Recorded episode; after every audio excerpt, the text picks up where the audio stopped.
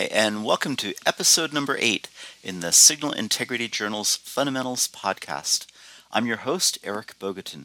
This episode is brought to you thanks to our friends at Rohde & Schwarz. Today, I'm pleased to have with me Mike Resso from Keysight Technologies. So, Mike, thank you so much for joining me on our show here today.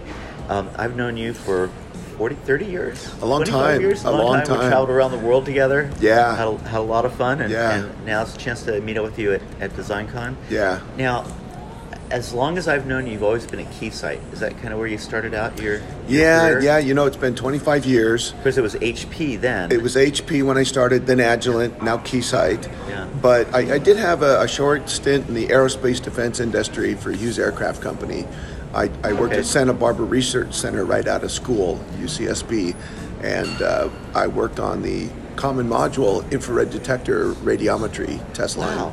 And what was that used on? Um, TOW missiles, advanced okay. attack Apache helicopters, things like that. Okay, and then from that, it was the HP way. It was it was optical, and then and then it was OCLI, Optical Coating Laboratories. Okay. And then HP.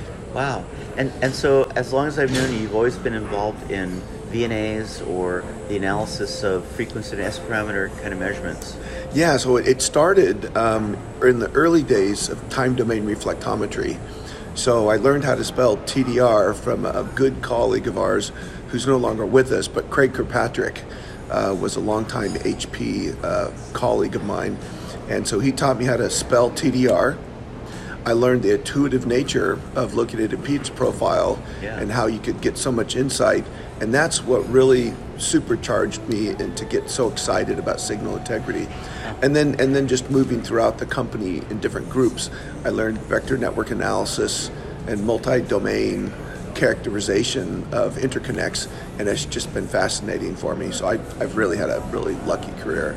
And and so most of the time recently has been in the VNA side of things. It has been. The last Yeah. 10, 15 years has been uh, vector network analyzers and looking at high frequency um, analysis, de-embedding, things that are, you know, the more challenging stuff Yeah. get, gets tricky. And at some point along the way, you became an evangelist for PLTS. Yeah. When, when, did, when did that get started? Yeah, so originally it was a small company that we purchased, and um, they had all their code written in Rocky Mountain Basic. So of course, Wow. yeah, believe it or not. So when the and, and there was like really interesting uh, shortcuts if you you know shift key tab delete right comma, you could get special secret commands. Well, we had to fix that and put in more traditional coding, and that was where it started. And um, I took care of uh, uh, applications engineering and sales development um, in the Far East. So I started going to China a lot, and I found out Shenzhen, China is ground zero for PCB manufacturing and high-speed cables for internet. And so it, it kind of grew from there. What does PLTS stand for again? Uh, physical layer test system. Okay, and that's still the product, still out there, It's still gone the- many generations. It's still the product, and every year there's a new revision. And so basically, we just call the product today PLTS 2022. Okay. And so every Yeah. ev- every DesignCon is our stake in the sand for when the new release comes out. Okay. So when COVID came out, it was kind of a, a conundrum. When do we release the product? There's no DesignCon. Uh-huh. So you know we had to pick some dates, Yeah. but that's where it started. Yeah, I've always said that if you have a VNA and you don't have PLTS, you're leaving so much information on the table on the instrument because PLTS does such a great job of analysis Right. of the of the S parameter. And and the, the really cool thing is because of the interface, a high speed digital engineer who's just used to oscilloscopes and TDRs perhaps, they can make a, a VNA do backflips and really Uh-huh. sophisticated things without having to be a microwave expert. So, so that's interesting. So you've taken an instrument that's predominantly in you know RF domain world of, of the RF designers, and with the software interface, turned the information in it into something that SI engineers can use. Absolutely. Yeah. Yeah, and that's what attracted me too, because, you know, I, I took one course in field and wave theory, and I said, forget it, I'm going digital. Well, it turns out that me and a half a million other engineers did the same thing, but but now we're we're all on an even playing field. Uh-huh. So, what are some of the things that PLTS is doing these days? Well, so for me, the, the interesting stuff, uh, of course, automatic fixture removal, Okay, de-embedding. de-embedding, Yeah. and, and we've got some really cute uh, algorithms that, that are pretty straightforward and easy to use, but also multi-channel simulation. So we, we don't get deep into uh, schematic design like ADS perhaps, which is another tool from Keysight, but we've got a, a graphical user interface where your S parameter that you made a measurement is represented with a, a little green PCB trace. And you can drop, you can drag and drop a transmitter and a receiver on the left and right hand side of this graphic to complete a channel. And then you could do pre-emphasis, PAM4 analysis, CTLE equalization, DFE, FFE, play like a sandbox, but it's not simulation per se because you've got a calibrated S parameter that you You're using the behavioral model of the measurement Yeah. as the representation of the interconnect. And how do you get the driver and the receiver models? Is it IBIS based? Or Well, you can you can drop an IBIS model in, but normally you just have a uh, interface where you have a arbitrary binary uh, Okay, you generate sequence. the RBS signal. You generate, you pick your data rate, your rise time, the length of the pattern, and uh, you just go. So it's it's kind of a simple interface, but you can see what if, you know, I double the data rate, triple Yeah. the data rate. How does that affect me? So you can take a measurement of your of your channel, de-embed the fixtures, take that behavioral model, add some simple drivers, receivers, and see the eye diagram right while you're right after you've done the measurement, the the S parameter. That's right. your. That's right. And and so you know the PAM4 eye diagram we, we say is not really simulated, but it's synthesized. And and what we mean by that is that you're taking not just a like an HFSS model, you're taking a real S parameter measurement, and then you extract the impulse response. You do a convolution with this PRBS pattern, Uh-huh. and that's how you get the eye. Uh-huh. And so you, you get the standard kind of digital domain uh, simulated performance of the channel, but you also get all the time domain display, t- traditional TDR kind of information. Exactly. Exactly. And and it's a, a quick thing, right? Computers are pretty fast these days. Yeah. So bouncing between return loss and TDR is literally 500 milliseconds and you get a complete waveform. So it's, it, it changes the way you analyze things because it's so fast and easy. And it's not really tied to a specific VNA. You use anybody's S parameters to do the analysis. Exactly. Yeah. Yeah, it's, as long as you had a touchstone file or a CITI file, Uh-huh. you, you import that and you're ready to go. So it sounds like it does a lot of the things that I can do with ADS right now. Yep. So just internally, how do you deal with the fact, hey, you got this software that does a lot of things that ADS does. How do you not compete but complement? Yeah, good question. Good question. We we train our field applications engineers product positioning, and and the basic idea is this: if you know how to use ADS and you can use ADS, use it. It's really a more powerful simulation engine Uh-huh. that's more versatile. Okay. But if you don't know how to build a schematic and you have to get some information rather quickly, PLTS is a very good alternative. Um, So so, it's got a really low learning curve, and for very specialized kinds of things, it's instant answers almost. ex- exactly, exactly. You know, so ADS is a very powerful product. We love it. Um, but if you don't have the time or, or don't have the knowledge, then going into PLTS works great. So this gets into that area of it's not just having an instrument, a measurement instrument, and getting data and seeing that. It's it's marrying that that measurement you get and the analysis of it with some simulation. Right. So PLTS kind of gets one foot in the measurement side and one foot in the simulation side. And, and and ADS is kind of like the mother version of PLTS. They can do so much more. Exactly. That's exactly right. Yeah. And are you guys doing more to unify that that measurement world of the instruments that we all know about from Keysight and the simulation side, the ADS side? Yeah, how do we bring those two things together? yeah. So there, there's a couple ways. You know, you have to have uh, some some interchange of functionality between the products themselves. So we have some features like automatic fixture removal where you can pull out some code, a block of code, and then insert that into a new product or an old product, but you share that so it's a common platform that gives the same answers for the uh-huh. same functionality. So we've done that.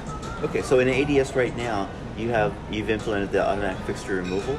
Uh, that's actually coming. Ah, okay, great. Um, the, what we've Great. done now is we've put firmware of AFR, automatic fixture removal, into the PNA, Oh, our, okay. our vector network Yeah. analyzer, and also our digital communications analyzer, which is the uh, uh, the equivalent time sampling oscilloscope that includes the TDR module.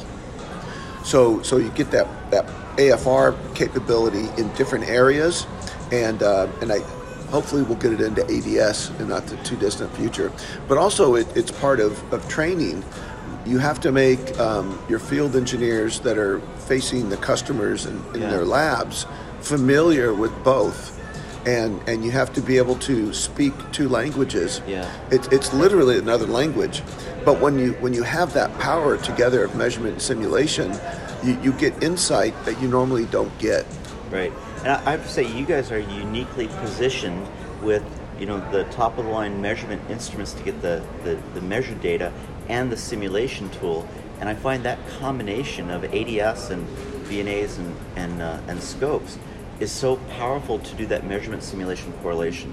Yeah. And maybe it comes together at the customer that understands that value, and, and so you guys are have to figure out how do you have a sales guy used to selling instruments and sales guy used to selling software sell to that same person that understands that value Right. of that measurement simulation correlation. It's like it's almost like if you travel abroad and you have a translator with you who can speak Chinese.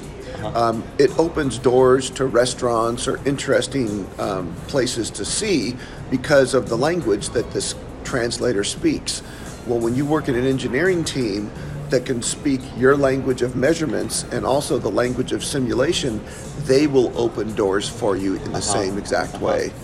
Yeah, yeah. I use ADS and and uh, and uh, VNAs all the time, and and boy, if you can take the measurement off the screen and bring it into the simulation environment to compare directly with the measurement, Yes. then you're able to do. You know, we, we've we've done projects together for 20 years about hacking interconnects. That's right. And Hacking the backplane. Hacking the backplane was the very first one, and and it and it required that combination of the features in ADS that allow you to build topology-based models, so that you can parameterize and change, and then adjust and compare the simulation to the measurement. Yep. And I always thought that was such a powerful combination, and you guys are unique in the industry having the really great instrument tools, hardware tools, and the really great software tools to combine them together. Yeah. I Yeah. it's a powerful combination. I, I, I would agree. In, in the past, when the data rates were slower, you know, you could get away with maybe one or the other, doing simulation Uh-huh. or measurement. But today, when you're looking at 800 gigabits or 1.6 tera, you have to do both. It's part of the design cycle verification, correlation. And so that's what we're trying to teach. You know, all the new engineers coming into the field that are learning signal integrity you know, learn a little bit out of your core expertise area and, and learn enough to speak the language to communicate to the other engineer on the other side of the Now that's fence. interesting. So you're finding that in your customer base, you have customers that are very hardware centric and customers that are very software centric. You don't find very many that have that overlap, but that's what you're trying to stimulate. Yeah, there's a few. Okay. Uh, you, you go to the, uh, the the big companies with deep pockets and big labs. There you will find uh, if there's a team of 12, two or three of them are equally versed in both simulation and measurement, and they're usually the team leaders. Okay. You know, that's really interesting, the dynamics of the expertise. That, yeah, I, I usually encounter teams where there's a lot of hardware guys, a lot of stuff, guys that are in the lab doing, doing measurement, and there are other guys that are doing the simulation, and they need to cross fertilize a lot more Yep. That connection between It used to be you could just like toss a, a, a touchstone file over the cubicle wall like a little hand grenade, and let the other guy. Other, oh, that that team is going to take care of it now. Yeah, But yeah. now that's not really the case. It's Yeah. like, oh, I'm going to do this, and I'll go to my simulation colleague to verify that I did it the right way. Uh-huh. So the, you get you get these aggressive, bright young engineers that are learning to do both, and they, they just grow. So that's a really important point. The more valuable, uh, you, you can increase your value as an engineer and team member by gaining the skill in both the hardware and the software to see that connection between them. Absolutely. absolutely. Okay, let's switch gears a little to talk about DesignCon. So we're here at DesignCon. The show's just been been finished here. Before we get into the stuff that you were doing, I want to get a little bit of your impression about the show. Yeah. Anything stand out of what you saw? Well, you know, it, it's it's kind of like uh, not going to a baseball game for a couple seasons. you know, you miss all the players, you miss the excitement of the Grand Slam, and you come here and it's it's exciting. You you just see all your old friends and you see you know all the people walking through, uh, learning, asking questions. Um, my my uh, I, I just enjoy meeting all of the new people, not just the old colleagues uh, and the friends that I've known for years, like yourself. And I have to say, it's been such a such a pleasurable career, and, and it just reminds me of how lucky I am when I see all my friends that I get to work with, uh, uh, and how much I miss seeing them. So, being a being a social animal like most of us are, th- this is this is a big deal. So yeah, I agree. There's that social aspect. What about in terms of the technology that you've seen? You walk the floor, talk to folks, go to some of the, the talks. Anything stand out as wow, that was really cool. Didn't know about that. Yeah, you know, I, I would say that um, for me, I, interconnect is always really fascinating and, and seeing how small some of these uh, connectors can get and how um, how well they can control crosstalk in such tight spaces. You know, I, I really enjoyed I, right across the, the walkway from the Keysight booth was Samtec, and they've got their NovaRay mezzanine connectors Yeah. with their bullseye technology. And so I just wandered over there and took a look at the, the little tiny connectors and oh, okay, I know the 2.4 millimeter coaxial connect. We use those on the front of our instruments. Oh, and there's the 1.85 and oh, once in a while you need to go to that 1 millimeter with the 60 or 110 gigahertz. Oh, you've got a 1.35 millimeter? What the heck is that? I mean, so you, you discover these things that uh, it's just it's just cool.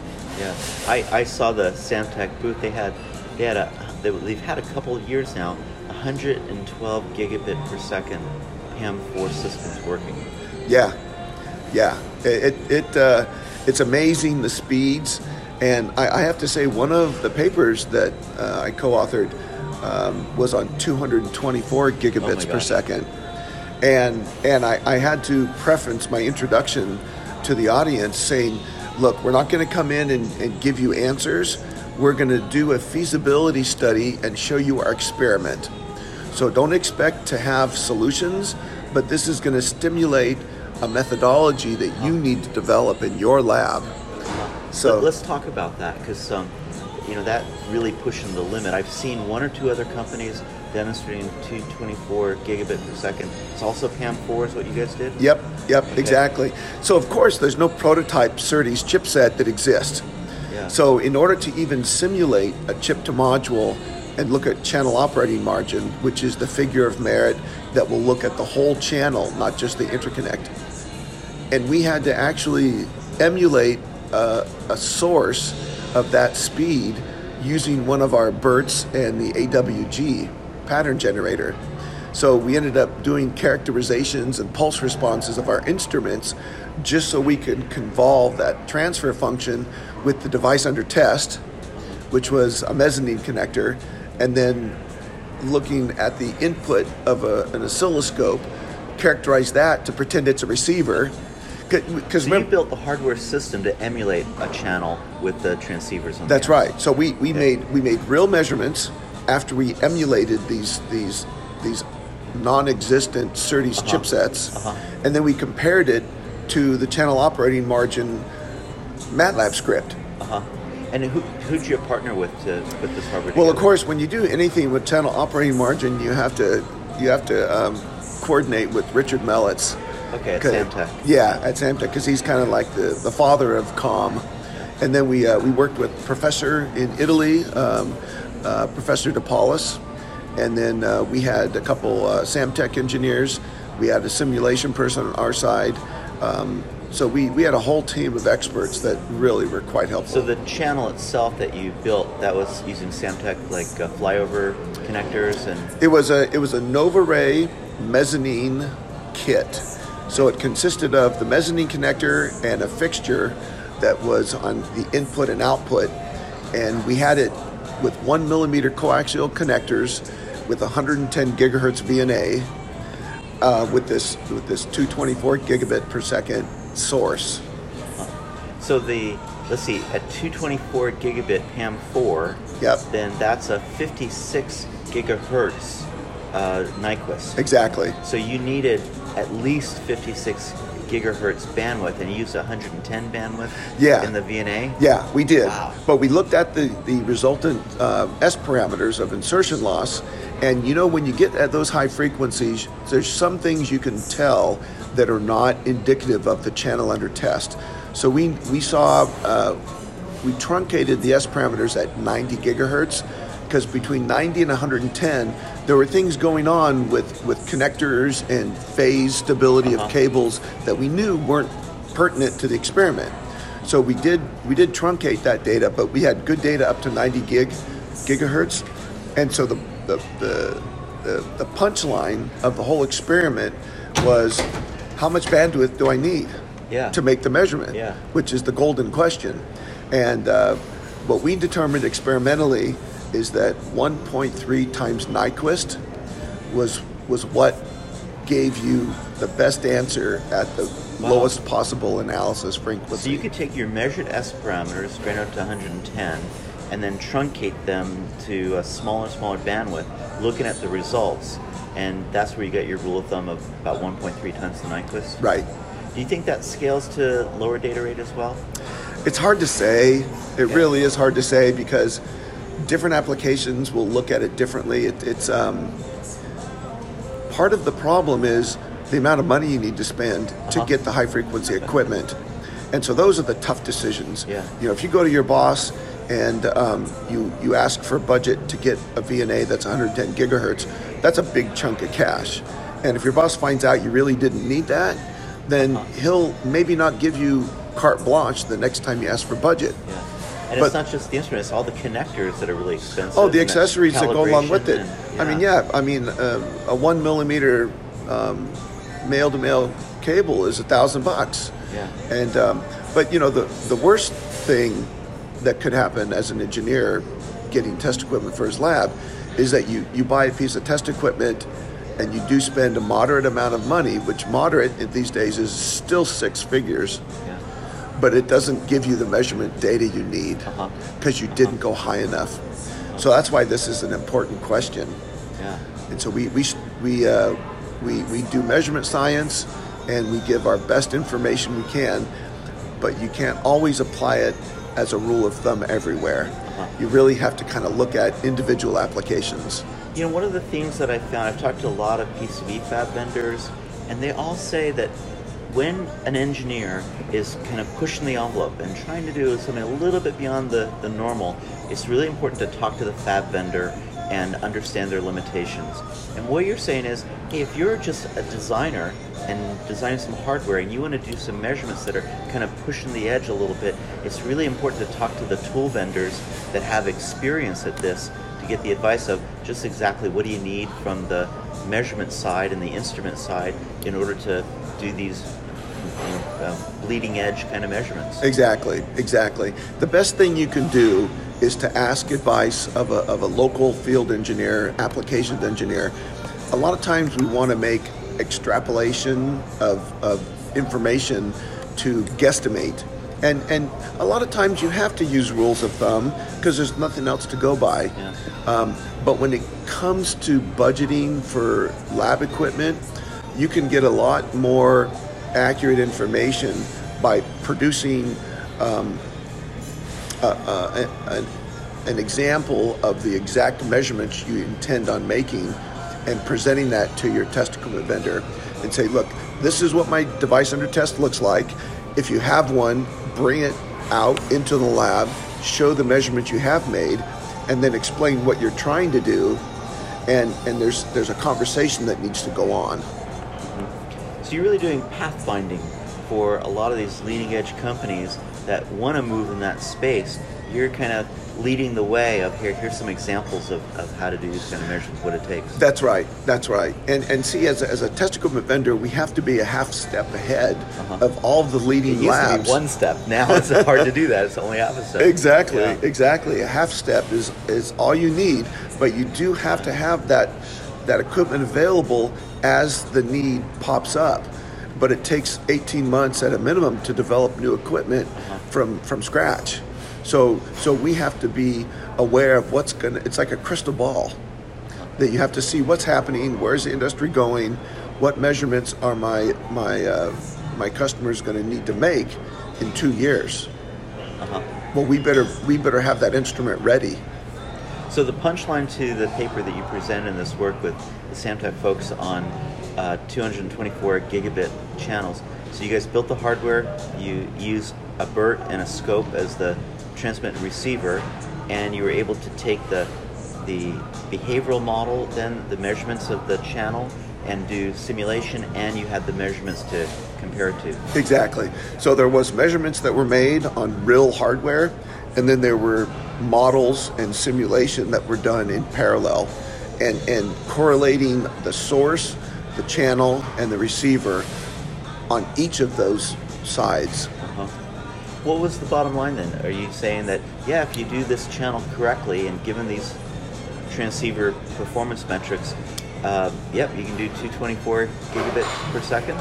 Yeah, yeah, that that's that was the answer. You know, we know that 224 is going to be here. There's no doubt.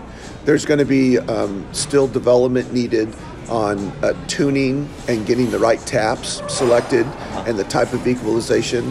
But but once it's there, you're going to be able to make measurements. There'll be equipment available. Um, anything beyond 1.3 times Nyquist um, is really not necessary. There's not additional information. There's a point of diminishing returns. Um, That's cost performance wise. It's Right. Not worth the extra cost. right. You know. So, so that that was kind of the bottom line of the paper. It, it was, you know, this is we know this is coming. Of course, someone says what's coming after 224. Yeah, right. right. but there's still a lot of question about can we get to 224 by copper? And what you've demonstrated is, yeah, you probably can Yeah. if you do everything right. Yep. And it takes that combination of the measurement and simulation to understand what's going on under the hood in the channel with the transceivers. That's right. That's right. And you know, PAM4 is is is pretty uh, pervasive these days, and uh, you know, I, I think we could probably go to PAM8 to, to to allow us to go faster, get more information within one bit period. Um, beyond PAM8, it's it's. But if you do knows? PAM 8, don't you have to ship like a high speed scope with every receiver? Because isn't this kind of what that scope does? You need all, that, all those uh, res- vertical resolution to get PAM 8? Maybe you need some retimers in there. Right? Well, at least you've given us hope that, hey, there is a viable path to at least the next generation of 224 with copper interconnects. And that's Yeah. always one of the important questions. right? Yeah, yeah, and it's you know this this technology is still three four years away before it goes to production. Well, Mike, that's all the time we have for today. Thank you so much for joining us here, and it's been a pleasure chatting with you. Eric, I appreciate it so much. You have no idea. It's great to see you. It's good to be back. Good to be back. Thanks. And that concludes my interview. My thanks to Mike Resso for joining us and to Rohde & Schwarz for sponsoring this broadcast. Thanks everyone for joining us, and I hope you check out all of our other podcasts at Signal Integrity Journal. And that's 30 for this edition.